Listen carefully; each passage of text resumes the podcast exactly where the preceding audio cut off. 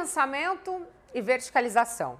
Dois palavrões que podem reinventar o seu jeito de viver na cidade. Principais notícias do mercado imobiliário. O mercado da construção deve fechar o aumento da taxa de juros. E a indústria dos materiais e no nosso case de mobilidade urbana. Seja bem-vindo a mais uma edição do On News.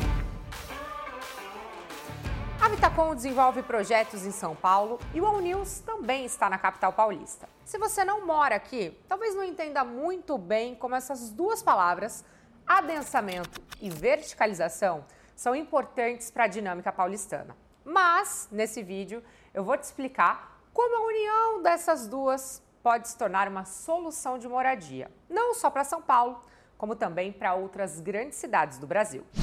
O adensamento populacional é o nome dado para a concentração de pessoas nos centros urbanos.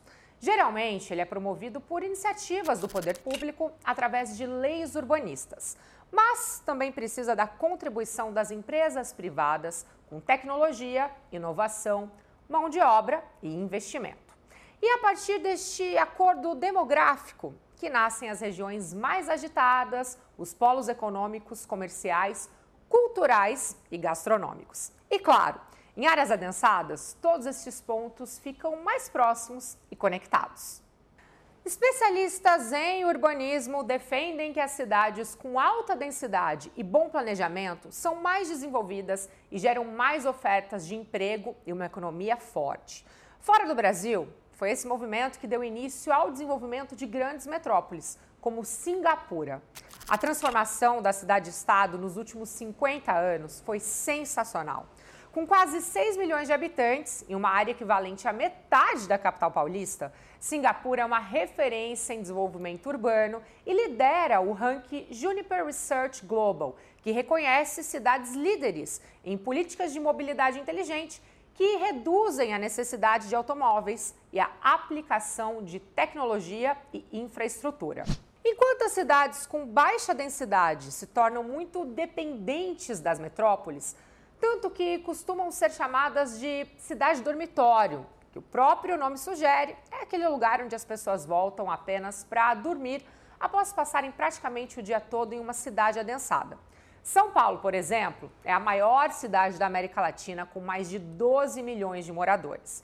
Mas também tem uma região metropolitana com aproximadamente 20 milhões de habitantes. Ou seja, existem milhões de pessoas que moram em cidades vizinhas têm acesso à capital via transporte público ou privado e se deslocam até aqui para trabalhar, estudar e aproveitar as atrações do centro.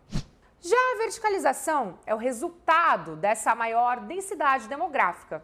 Essas pessoas vêm de outras cidades e até estados para viver em São Paulo. E é preciso propor soluções inteligentes que possam atender essa procura por moradia para que essas pessoas não só passem na cidade todos os dias, como também possam ficar. Afinal, quem não gostaria de morar mais perto de onde trabalha, estuda ou se diverte? Se a demanda por moradia aumenta, a oferta no mercado imobiliário segue pelo mesmo caminho. Os grandes terrenos que antes eram transformados em casas e ocupados por poucas pessoas, agora são adquiridos por construtoras e incorporadoras que desenvolvem empreendimentos e podem abrigar centenas de famílias. Segundo o Secov de São Paulo, no ano passado, 7 em cada 10 apartamentos construídos na capital tinham no máximo 45 metros quadrados. Tão importante quanto adensar e verticalizar a cidade é compactar a moradia para usar os espaços de forma mais inteligente. Por isso, condomínios com serviços pay-per-use e áreas comuns compartilhadas também são uma tendência. Esse modelo de moradia é muito bom para quem mora, mas também para quem investe e busca opções mais viáveis, sem ter que abrir mão da alta demanda e sem ter que desembolsar grandes valores. Esse foi o All News de hoje. Espero que você tenha gostado e quero ouvir a sua opinião sobre adensamento e verticalização na cidade. O que você achou sobre esses conceitos? Aqui na Vitacom, nós estamos estudando muito o mercado de São Paulo, o potencial de valorização e a demanda de cada bairro e onde estão as melhores oportunidades de investimento imobiliário. Se você se interessar, eu vou deixar aqui na descrição um link para que você possa lá ter um papo com os nossos experts em rentabilidade. E se você gostou desse vídeo, não deixe de se inscrever no nosso canal, dar um like e compartilhar com quem você acha que possa se interessar também por esse assunto. Muito obrigada! Até a próxima! Tchau, tchau!